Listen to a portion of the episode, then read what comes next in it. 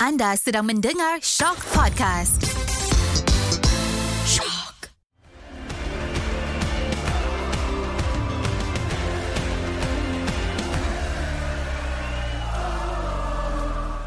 Assalamualaikum dan salam sejahtera. Kita bertemu lagi dalam Ultras Kuaci. Hari ini episod 3. Jadi macam biasa kita akan berborak mengenai bola sepak Malaysia dan sudah tentu saya dan Karam masih dalam mood pesta. Bangun pagi memang suka ada senyumnya sebab Malaysia layak ke Piala Asia.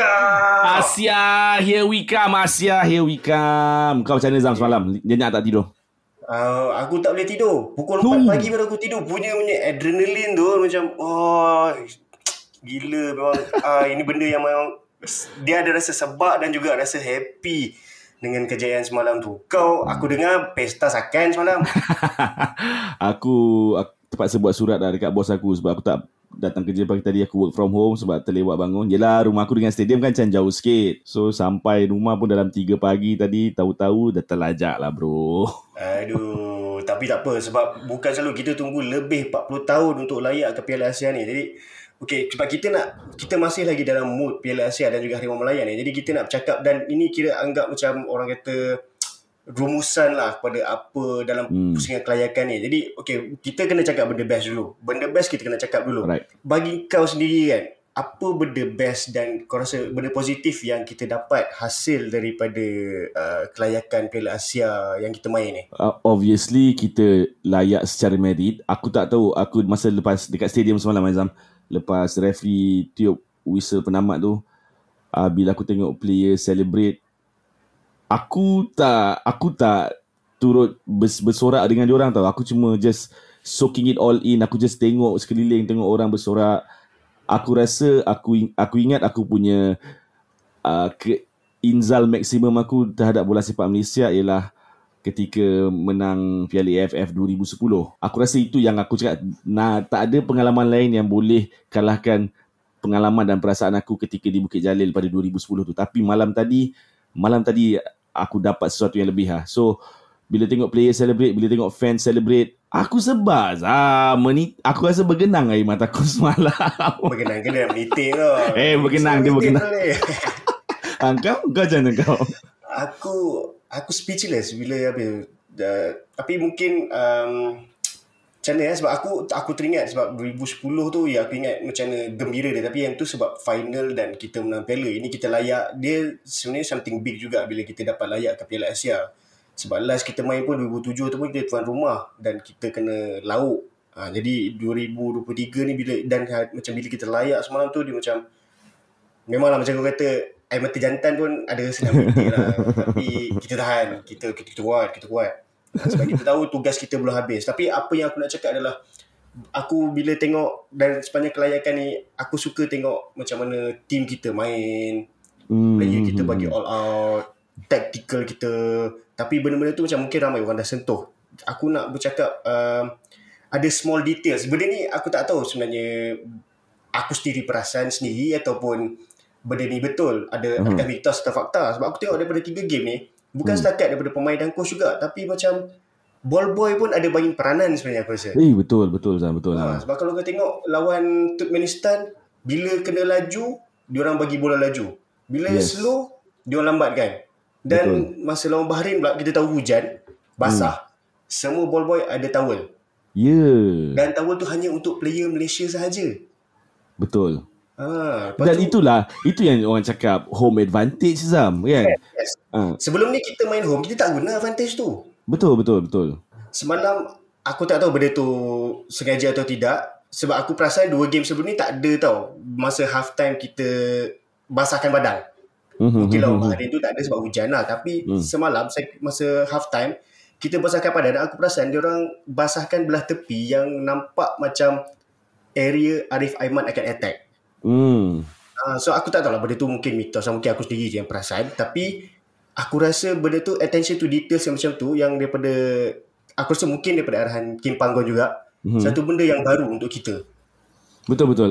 Dan tak, kita semua tahulah Zam, kalau macam great manager kan, manager hebat, jurulatih hebat dalam bola sepak, attention to details ni yang membantu, yang membezakan diorang daripada pengurus lain, jurulatih lain. Jadi aku yakin Kim Pan-gon sebenarnya tahu apa dia buat, cuma dia sedikit reserve untuk berkongsi benda-benda yang dia buat tu bersama media, bersama pihak luar. Dan aku sukalah bila dia buat macam tu. Dan mungkin juga yang kau cakap pasal diorang basahkan padang di bahagian Arif Aiman second half tu, kau ingat tak yang lawan Bahrain, kawasan itulah yang paling teruk terjejas sebab hujan tu, air bertakung kan? Ya, betul. So mungkin itu salah satu cara untuk diorang merecoverkan rumput ke, untuk mungkin membaik pulih rumput kan.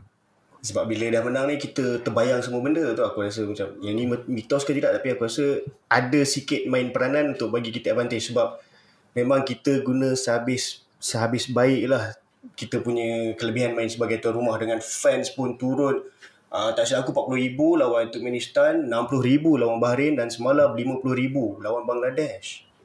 Ya betul, 50, hampir 53,000. Yes. Dan kredit juga kepada penyokong-penyokong Bangladesh yang memang diorang kalah, tapi diorang berjaya jadikan atmosfera, suasana dalam stadium semalam memang sebagai karnival, sebagai pesta. Aku happy, aku suka masa Bangladesh score equalizer tu, cara diorang bersorak seragam, Zam. Seragam, semua angkat tangan dengan cara yang sama bersorak. Aku cakap momen itu satu momen yang best betul. Juga. Dan diorang tunjuk macam, yelah, diorang main away tapi diorang boleh bagi semangat, bagi sokongan macam tu sekalian. Memang best lah. Semalam punya atmosphere tu memang best. Sebab kalau lawan Bahrain dengan lawan Turkmenistan tak ramai sangat fans diorang.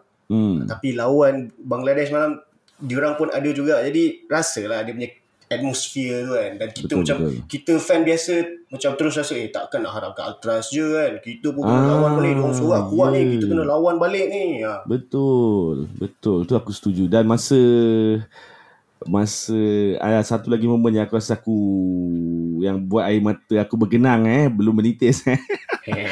Masa satu stadium nyanyi lagu Sudirman tu kot, Warisan. Yeah. Itu bukan kali pertama tau. Itu bukan kali pertama diorang nyanyi. Bukan kali pertama satu stadium nyanyi lagu tu. Tapi momen tu sebab kita layak selepas 4 dekad lama tu, Zam. Kalau kau lahir pun. Betul. Aku tak lahir lagi masa tu. Kau tak lahir lagi. Aku kan. Kalau kita katalah 42 tahun lepas kita lahir yang first time Malaysia layak.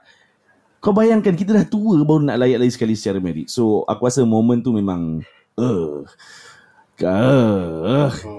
Minta maaf lah kepada yang tak pergi stadium. Tapi itulah. Tapi mungkin lah ada yang tak dapat pergi tu, mungkin ada sebab diorang lah. Betul, tapi betul. Stadium semalam memang, aku rasa even sebenarnya kat rumah pun orang boleh rasa meremang tau. Sebab it's macam satu momen yang cukup bersejarah. Mungkin ada orang yang dah pernah tengok Malaysia layak ke Olimpik apa semua tu lain lah. Tapi macam kita, generasi kita ni, yang kita sekadar tengok pun menang Suzuki Cup, lepas tu Sukan C, lepas tu Piala Asia pun kita jadi tuan rumah tu pun masa tu macam tak ada sambutan sangat. Macam untuk 2023 ni kita layak ni adalah satu timing dia sangat tepat. Sebab dengan orang fan-fan dah mula, ataupun bola sepak Malaysia dah mula disebut-sebut oleh peminat tempatan, penyokong tempatan. Betul, macam betul. Dulu mungkin masa tu dah agak down sikit, tiba-tiba kita main Piala Asia 2007, jadi sokongan pun kurang. Jadi bila 2023 ni kita layak, dan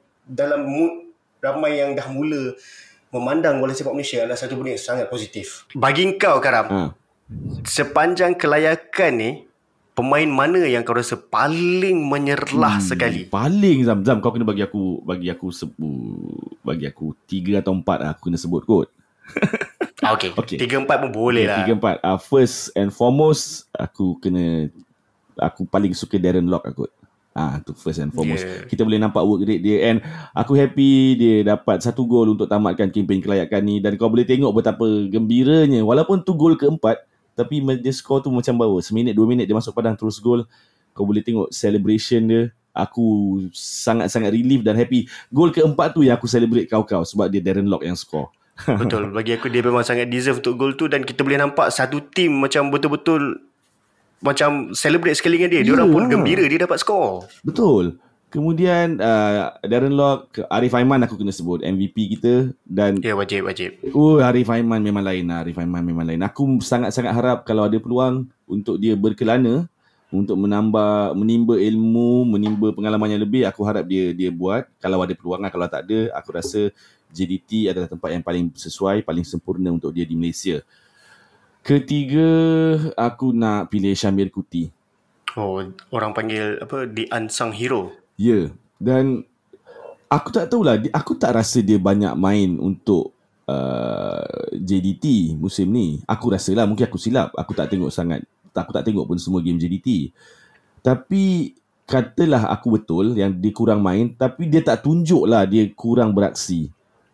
Faham tak? Betul, so bila betul. Dia atas padang, dia first game lawan Turkmenistan, he was everywhere. Dia jadi shield untuk defensive line kita, dan dia juga bantu attacking force kita. Second game tu mungkin kita lawan Bahrain, so ada tactical change daripada Kim Pan-gon, mungkin berbeza sikit persembahan dia, tapi macam lawan Bangladesh ni, dia kembali kepada role first match lawan Turkmenistan tu. Aku macam Shamir Kuti memang tu, inilah tiga player kepada aku yang langsung tak buat salah sepanjang kempen kelayakan ni. Engkau? Siapa? Kau jangan cakap Di Paula, Azam. Memang aku geram sekarang. Memang tidak lah. Macam aku setuju dengan pilihan kau. Cuma aku mungkin kena tambah juga player macam Matt Davis. Bagi aku, okay, untuk game tiga-tiga game ni, dia performance dia memang aku rasa sangat mantap. Kalau macam untuk pilih backline tu, aku rasa Matt Davis punya performance, selain daripada Corbin juga, tapi aku nak kena sebut Matt Davis sebab ramai dah pilih Corbin. Matt Davis pun aku rasa dia, tengoklah bila dia main, tak sekira siapa depan dia, Arif Aiman ataupun Akhia atau siapa pun yang kat depan dia, dia boleh buat kerja juga, Matt. Betul, kadang-kadang betul. Dia boleh slot in jadi extra centre back. Betul. Lepas tu dia turun naik, main right back pun mantap. Aku rasa performance dia memang, aku rasa dari perpindahan dia daripada Pahang ke JDT tu macam improvekan dia sangat-sangat. Betul lah. Dan boleh nampak lah beza, dan dia macam nampak semakin berkualiti lah. Aku rasa dia adalah antara pemain yang aku suka sepanjang kelayakan ni. Aku tak boleh komplain lah. Tapi kalau nak komplain, aku komplain Di Paula je lah. Aku akan komplain player yang kau suka tu. Aduh. Oh, lagi satu aku kena setuk, aku suka sepanjang kelayakan ni keberanian Kim Pan-gon. Kenapa? Kau jelaskan sikit. Okay, kau tengok macam mana dia berani letak player-player yang kita tak jangka. Kita tak jangka yang Darren Lock akan start dalam first game. Betul. Tapi dia berani letak. Kemudian lawan Turkmenistan, bila kita tengok bukan lawan Turkmenistan, lepas lawan Turkmenistan, lawan Bahrain, masa lawan Turkmenistan tu Syahrosan ada buat mistake. Dia terus drop, dia masukkan Kuzaimi. Kau mesti suka player dengan 9 tu. Mestilah. Siap-siap kot. Dan bila lawan Bahrain, Farizal buat mistake. Next game, dia turunkan Sheehan. Kan. Ya, itu antara... Aku setuju Zama. Itu tindakan-tindakan berani. Dan aku rasa episod sebelum ni kita ada cakap keberanian Kim Pan-gon. Dia punya... Orang putih kata dia punya balls. Dia ada balls lah untuk... Ya, betul. Keputusan-keputusan besar macam ni. Yang kita jarang nampak dekat jurulatih... skuad kebangsaan sebelum ni. Mungkin elemen-elemen ini akan membantu Malaysia untuk mara lebih jauh dalam pada Piala Asia tahun depan. Tetapi bila kita dah cakap pasal Piala Asia tahun depan ni, Zam, aku nak tanya kau, 42 tahun kita ambil masa untuk layak secara merit. So berdasarkan prestasi skuad bawah 23 kita ni yang sepatutnya jadi pelapis ni, kau rasa adakah kita kena tunggu lagi 42 tahun untuk layak merit sekali lagi? Okay, itu satu persoalan yang sangat menarik. Sebab aku tahu aku tak nak tunggu lagi 42 tahun. Sebab aku rasa untuk Malaysia move forward, kita kena jadikan layak ke Piala Asia secara merit ni satu benda yang konsisten. Tak boleh lah kita nak tunggu 40 tahun harapkan macam lama sangat lah nak tunggu. Aku tak larat. Kalau tunggu 40 tahun, aku rasa time tu aku bolam, aku tak tengok dah aku rasa. Tapi itulah, macam banyak benda kita nak kena improve. Sebab kita dah tengok performance under 23 kita dekat Piala Asia under 23 hari tu. Jadi kita dah, sebab kita nak menuju ke 2023, kita dah layak, kita dah kena aim next pula juga. Jadi kita dah kena repair step pada sekarang supaya akan ada pool of player yang lebih besar. Dan untuk Piala Asia 2023, aku tak nak option striker kita hanyalah Syafiq Ahmad, Darren Lock dan Di Paula. Kita dah start kena ada lebih ramai lagi. Itu betul lah. Itu memang masalah yang Masalahnya bila dibanjiri pemain import kan. So bahagian-bahagian penting dalam pasukan ni kebanyakannya digalas lah, tanggungjawab tu digalas oleh pemain import. Aku sangat harap yang akan ada lagi. Kita bukannya tak ada harapan langsung. Kita sekarang ni yang aku tengok Syamil Ghani yang main Kelantan, nampak macam tengah naik. Dah 2 season aku rasa, 2-3 season juga yang dia konsisten. So kalau Kelantan berjaya naik ke Liga Super tahun depan, mungkin akan bertambahlah option tu. Betul, dan aku harap pengurusan Kelantan akan terus percayakan dia, sebab takut bila naik Liga Super kan terus cari penyerang import pula, dah tak pakai. Sebab okey, kita tengok macam kau kata Arif Aiman adalah MVP. Kita perlukan lebih ramai lagi Arif Aiman, sebab next ni main Piala Asia ni kita bukan dah lawan tim macam Bangladesh, macam Brunei apa semua ni. Kita dah lawan semua big punya tim ni. Yeah. Kita dah kena set up bermula dari sekarang. Sebab kita tak boleh harapkan Arif Aiman seorang. Once Arif Aiman dah kena lock, habislah kita. Betul. Sekarang ni kita dah tengah cakap, kira ni dah ke arah benda-benda yang kurang sedap lah kan. Kita dah sedap-sedap awal-awal tadi, so ni dah kurang sedap. Kita dah cakap kebarangkalian mungkin lama yang kita tak nak. Jadi sepanjang kempen kelayakan ni, apa lagi kau rasa penambahbaikan daripada kita dah cakap pasal dalam padang ni, luar padang pula lah. Hari tu kita boleh tengok isu padang bertakung. Selain tu, apa lagi yang kau rasa perlu ada penambahbaikan?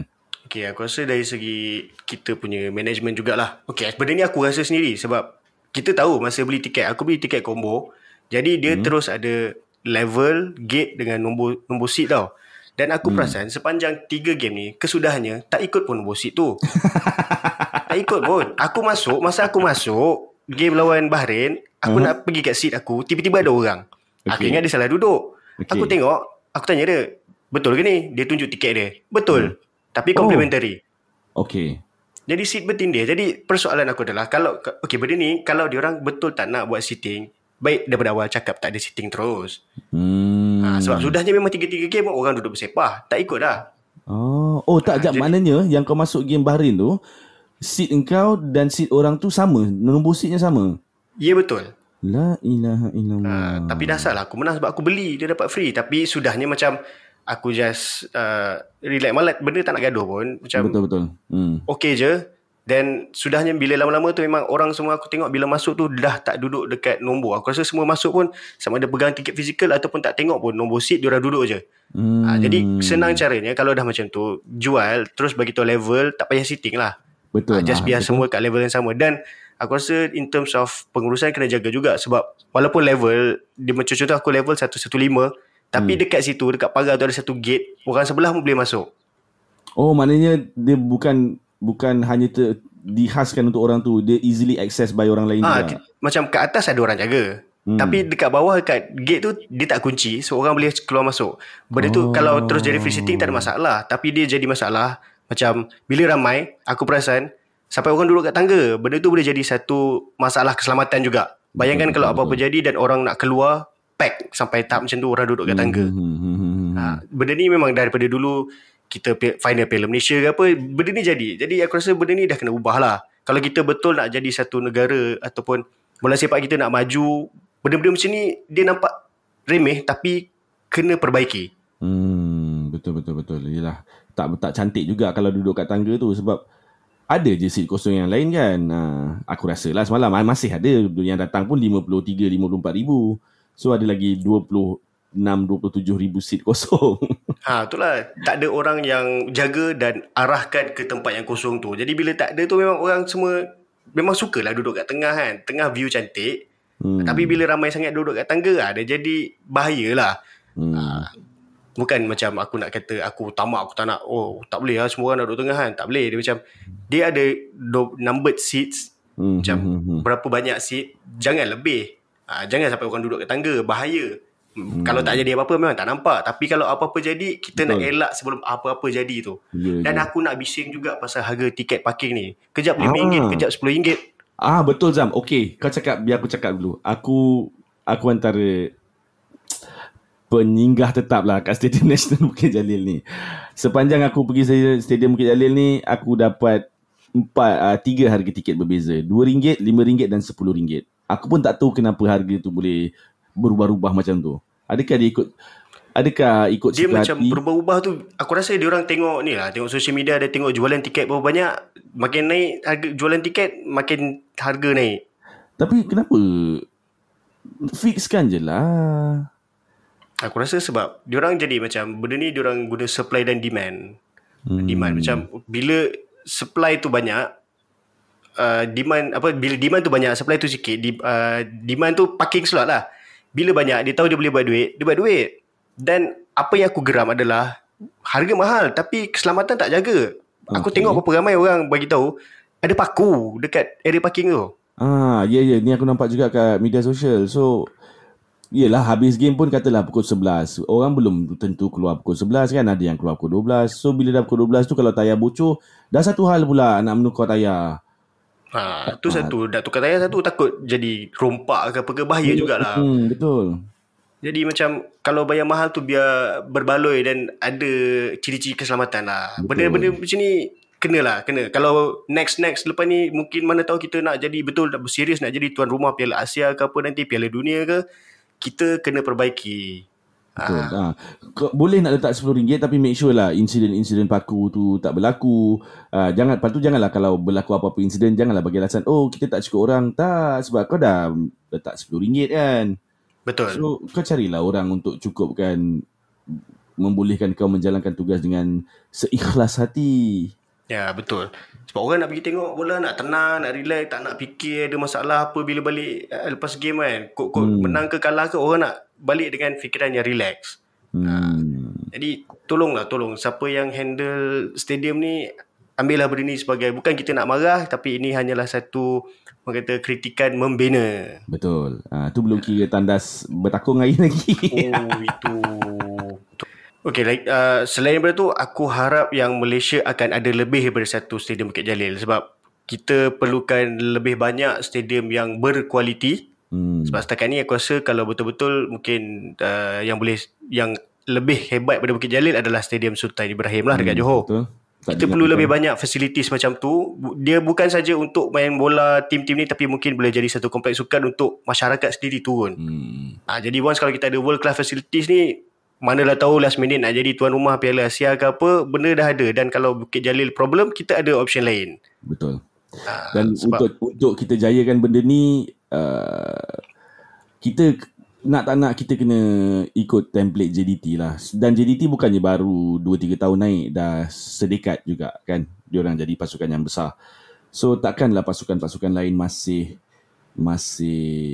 enggan, masih bodoh sombong, masih ego untuk tak mengikut apa yang JDT buat. Yang baik, contohnya baik yang kita cakap ni, first training facilities, stadium yang bagus. Takkan benda-benda basic kot. Kau main bola, kau nak main bola, kau kena ada stadium. Kau nak stadium, kau kena ada padang kau kenalah elok. Kau nak main, kau kena berlatih. Tempat latihan kenalah elok. Ni aku yakin 90% pasukan dalam Liga Malaysia ni padang latihan pun tak ada, berubah-ubah tempat training dia.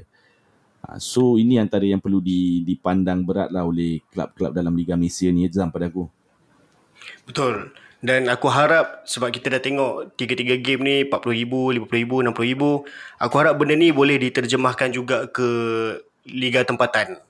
Kita tak nak bila Malaysia main ataupun bila final je ramai, kita kena, sebab benda ni untuk membantu tim-tim juga. Once bila ramai fans turun penuh, so kutipan tiket akan naik, sponsor akan masuk. Jadi player-player pun akan, benda-benda macam kau kata, facilities tu akan dapat hasil daripada benda ni lah. Jadi kita sebagai penyokong pun hopefully akan sama-sama membantu. Kita dah layak Piala Asia ni, kita nak cara konsisten. Jadi kita sendiri sebagai penyokong pun kena bantu benda ni. Betul. Okay Zam, aku rasa tu je kot. Cuma aku nak tambah satu ayat last. Akhirnya selepas 42 tahun, kita rakyat Malaysia mampu ungkapkan kata-kata yang Malaysia layak ke Piala Asia secara merit. Betul kata kau, Karam. Syukur. Jadi korang boleh mula simpan duit, kita nak pergi Piala Asia. Jadi itu sahaja untuk kami, daripada kami Ultras Kuaci, sehingga kita berjumpa di episod yang akan datang. Assalamualaikum. Bye. Hidup Malaysia.